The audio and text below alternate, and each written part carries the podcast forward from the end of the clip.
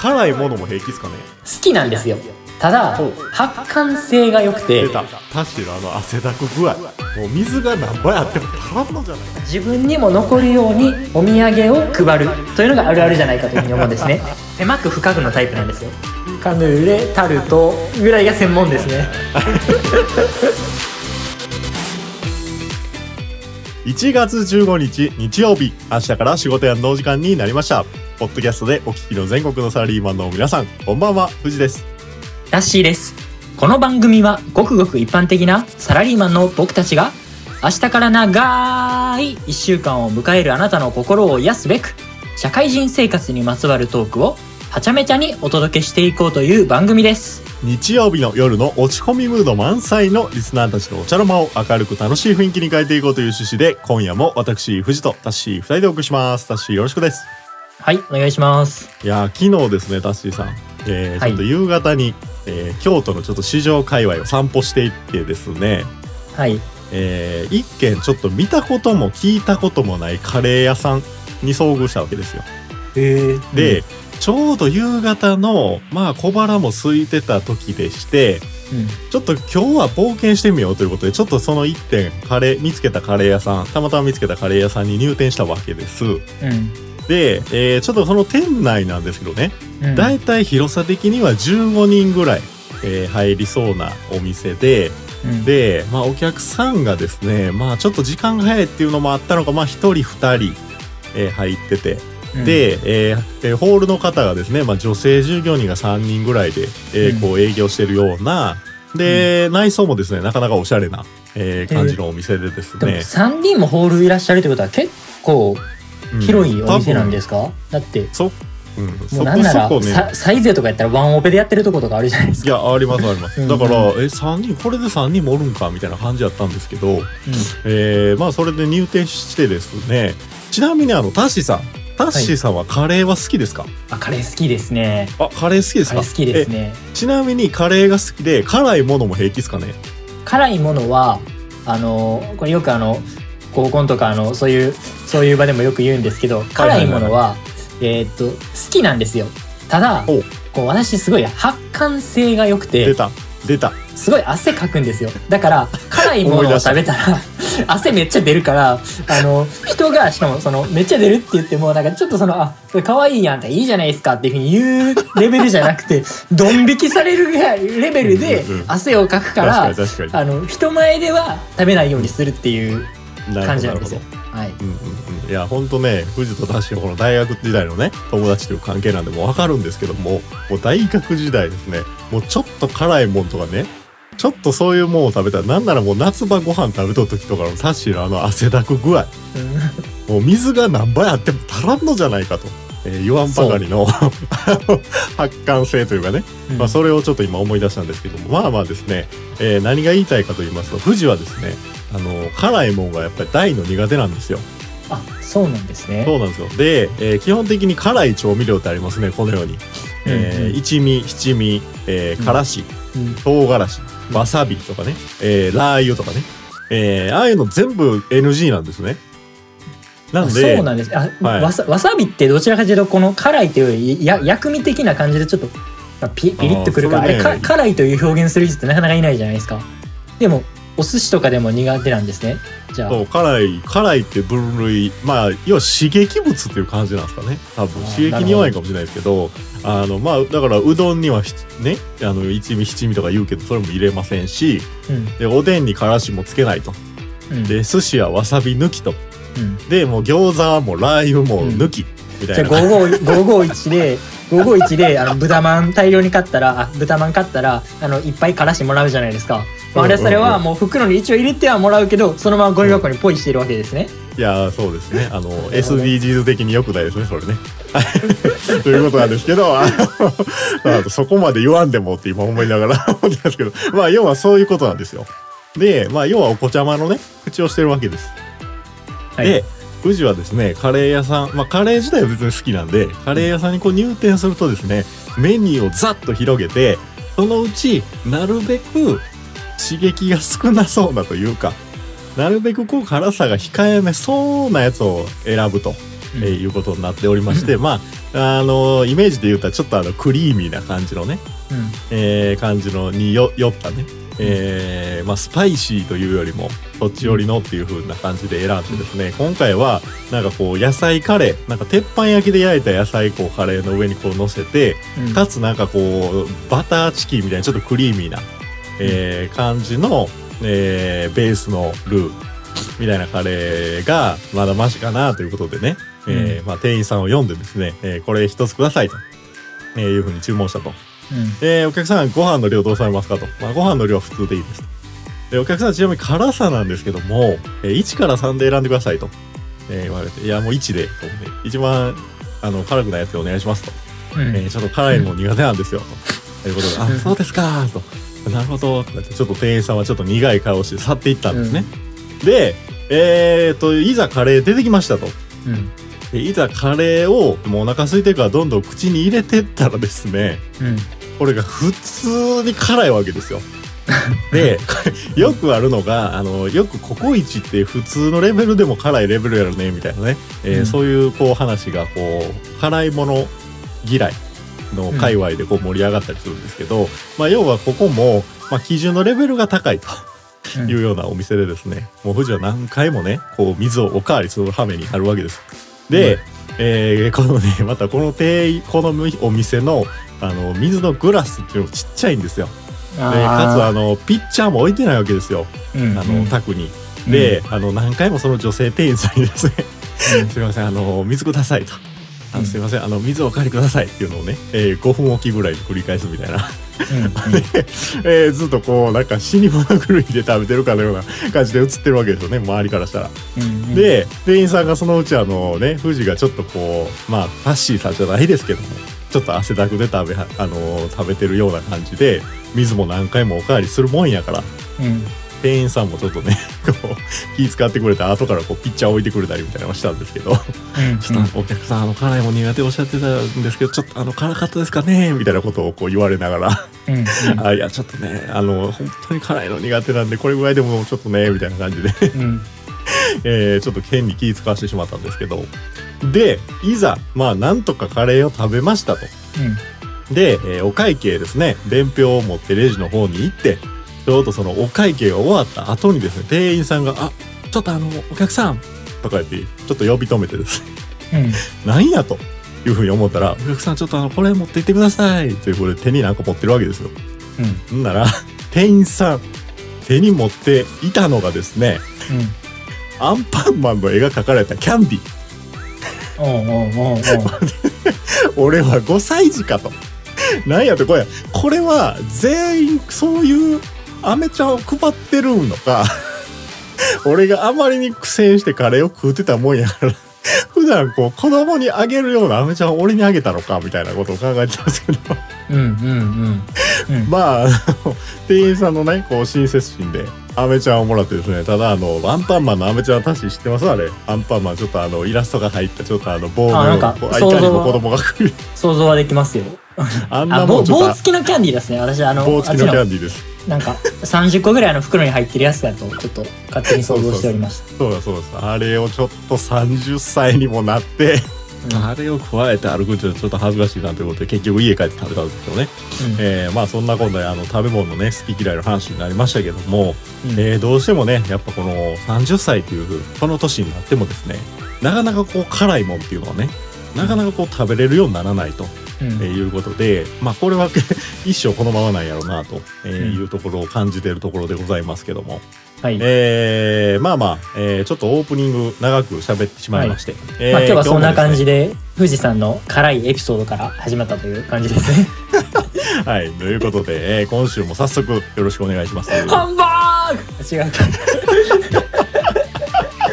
はいダッシュさんあの本編で思い存分喋ってもらってはい はいお願いしますということではい、えーこのポッドキャストでは24時間休みなしでリスナーの皆様からのメッセージや質問、感想などを募集しています。ご応募は Twitter、ハッシュタグ、明日から仕事や丸でつぶやいてください。また、SNS のダイレクトメッセージやお便りフォームからも受け付けています。詳細やリンク先は私たちのポッドキャストページをご覧ください。はい、では早速最初のコーナー行きましょう。ダッシーお願いします。はいお願いしますタッシー富士の俺的ニュース。さあ始まりました。俺的ニュースのコーナー。ここでは一般のメディアでは取り扱われないような小さなニュースを3本取り上げタッシーや富士の独自の視点でお話をしていくコーナーです。ちなみに私たちの私生活や身の回りで起こった出来事について取り上げることもあります。では今週取り上げるニュースはこちらです。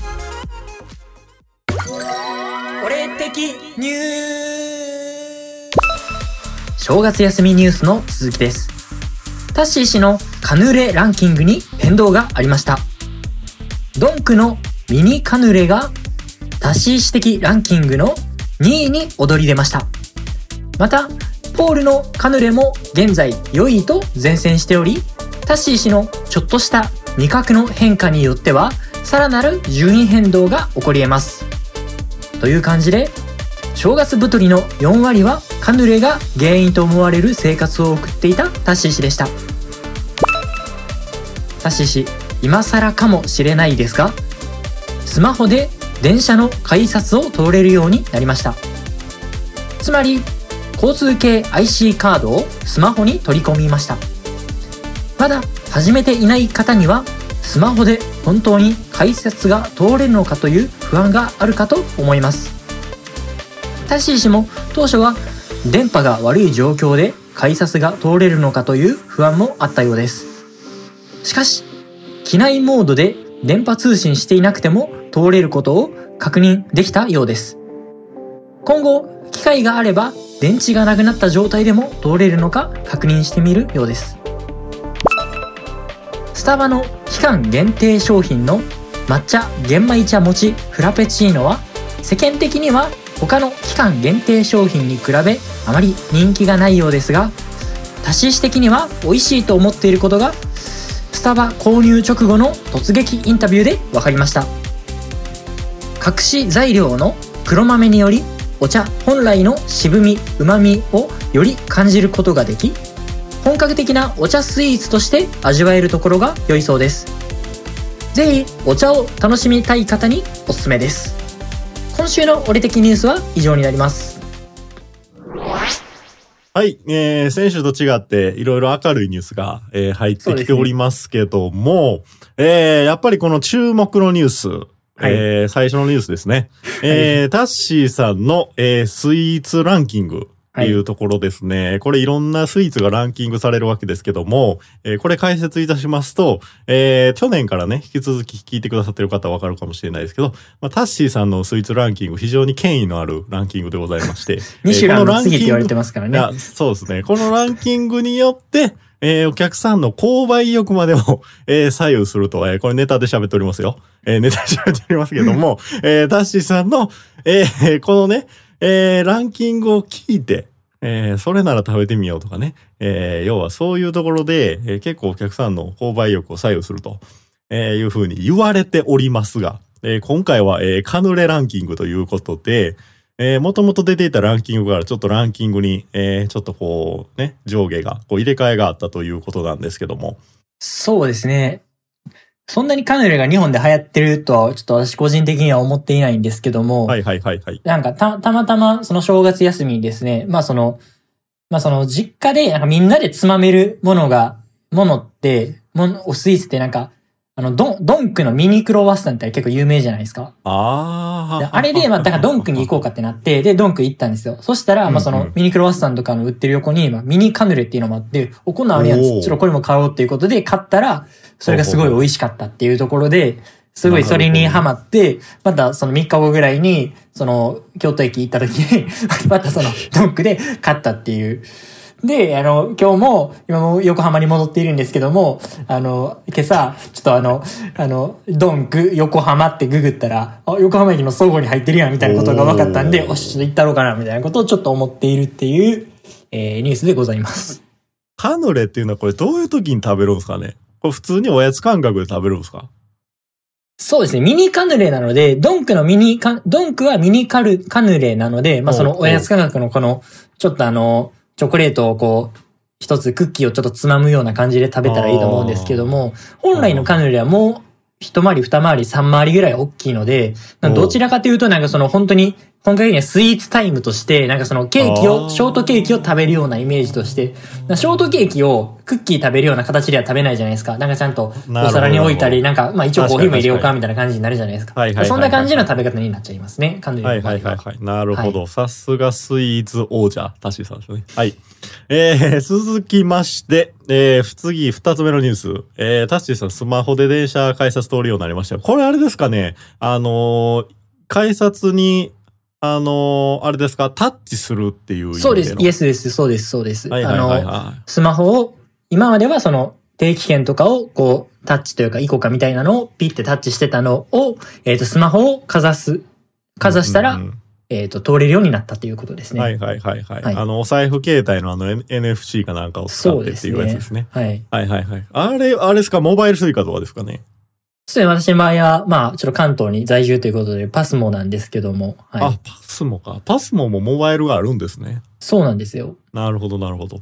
えー、まあ、あの、富士はもう基本的に多分、電車改札はもうスマホであのそうなんですね出る、もうしばらくやな。もう大学生の途中ぐらいからそうなってたんかな。あ、そんな早くから？へえ。そう、と思うんやけども、うん。あのね、電波による障害とかはもうほぼ経験したことないですよと。うん。うん、で、あと充電が切れてもこれ通れるんですね、これ。へえ。だからよくは、あの、システムがすごいですよね。そう、うんよくあるシーンなのが、あの、あれですね、飲み会とかで、電池がね、遅くまで要は外出してるとき、電池がなくなりましたと、スマホの。うん。うん。で、帰り、あの、電池切れの状態やけど、うん基本的に帰りの電車はもう P で行きたいじゃないですか。ただでさえ酔っ払ってんのに。うん。うん。だからもう行っちゃえと思ってピッてやったら通れたっていう。いや、通れるやんけってなって。ほんで電車乗って、でもう一回出るときどうかなと思って出るときまたピーって言って、あ、通れるやんけってなって。うんうんっていうのを確かもう、なんか大学の飲み会ぐらいの時から経験してたんで、まあ、多分、携帯も多分ゼロ、ゼロパーになる前に多分これ意図的に電池切ってるじゃないですか。そうそうそうそう大体のこの商品って、そうんの完全にゼロにしてしまったら、結構電池うんうんに悪影響を及ぼしてしまうから、ちょっと前にこう切れちゃうようにう。これ設定してあるんですよね。だから、まあ充電して、あ、切れたわ、帰りどうしようぐらいのレベルやったら、うん多分通れるんちゃうかなと。いうふうに思いますね。はい。はい、えーと、最後のニュース、えー、スタバの新作ですね。えー、これ抹茶玄米茶？餅？フラペチーノフ。ラペチーノ。変わった名前ですね。これ、そもそもスイーツに玄米茶？うん。っていうのを使いながら抹茶も使いながらっていうのがこれがどういう味なんやっていうのが全くわからないんですけどもうん。どういうイメージしたらいいでしょうかこれは？あ、飲み物のその液体っぽいところは、えっ、と、玄米茶。で、抹茶はその粉とかちょっとクリームみたいなのを振りかけてるようなイメージですかじゃあね。玄米茶ベースってことですねそうですね。はい。はあ、はあはあはあはあ、じゃあちょっとこの後あの富士も買ってみたいと思います、ははい、ぜひ。い、ということでちょっといろいろ喋りすぎたんでお時間でございますはい。以上、俺的ニュースのコーナーでした。なあなあタッシーいつも仕事頑張ってるリスナーさんに一言言ってあげてお疲れ様です。じゃあラジオ頑張ってる俺にも一言お疲れ様です。いやいやさあありすぎやろ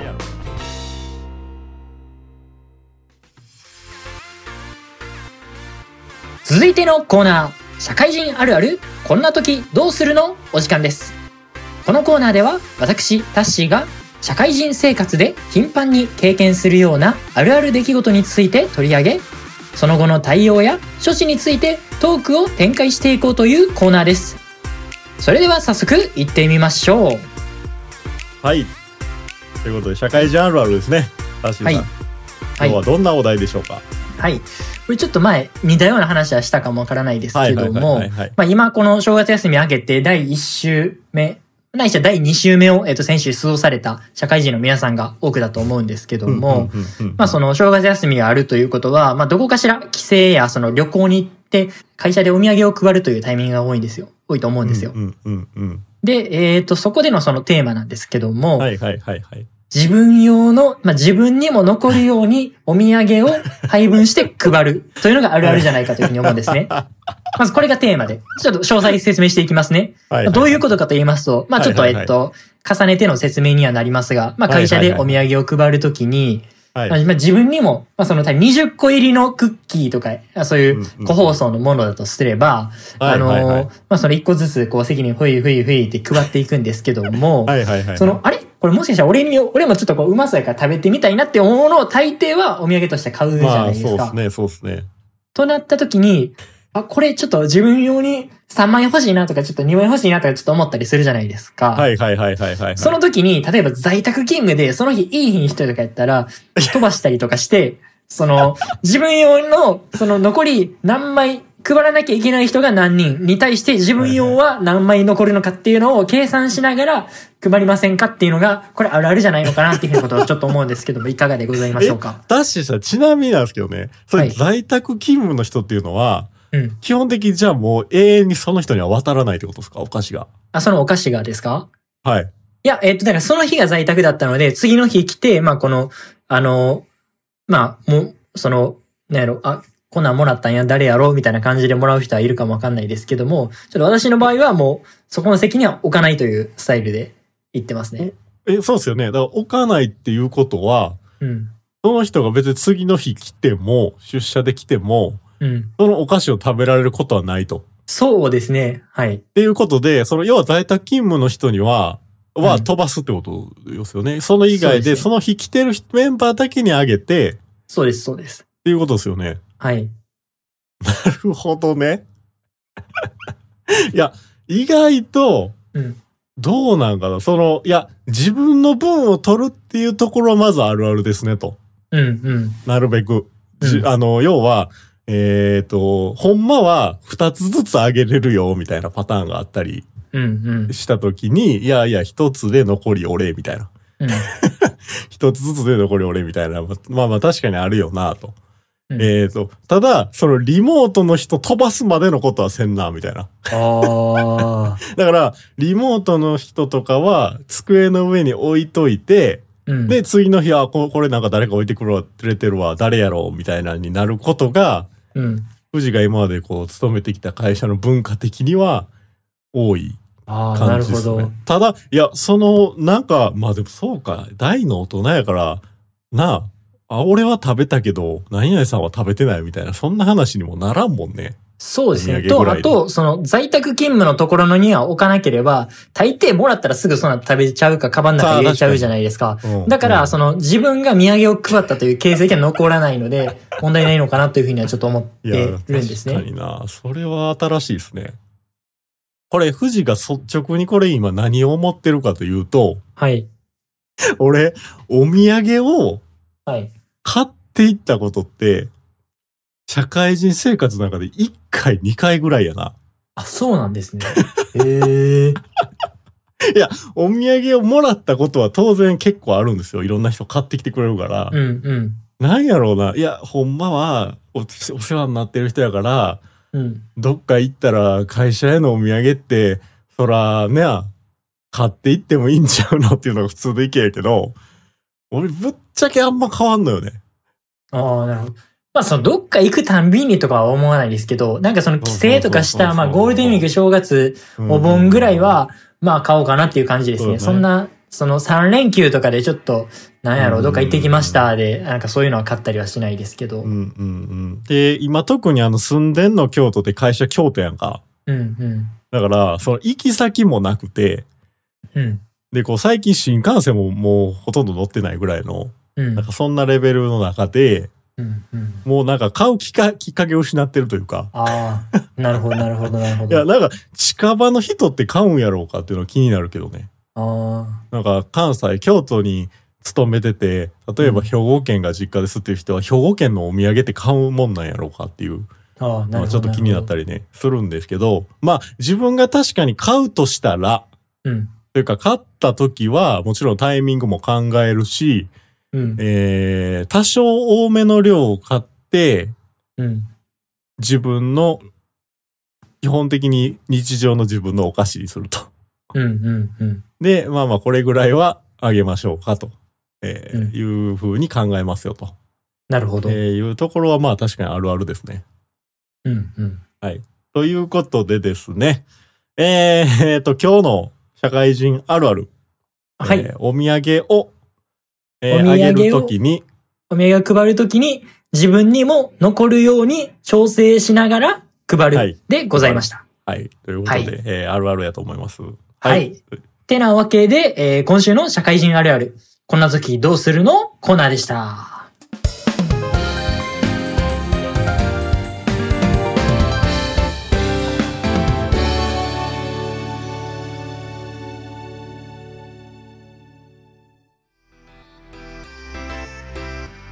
さて、番組もいよいよお別れのお時間になりました。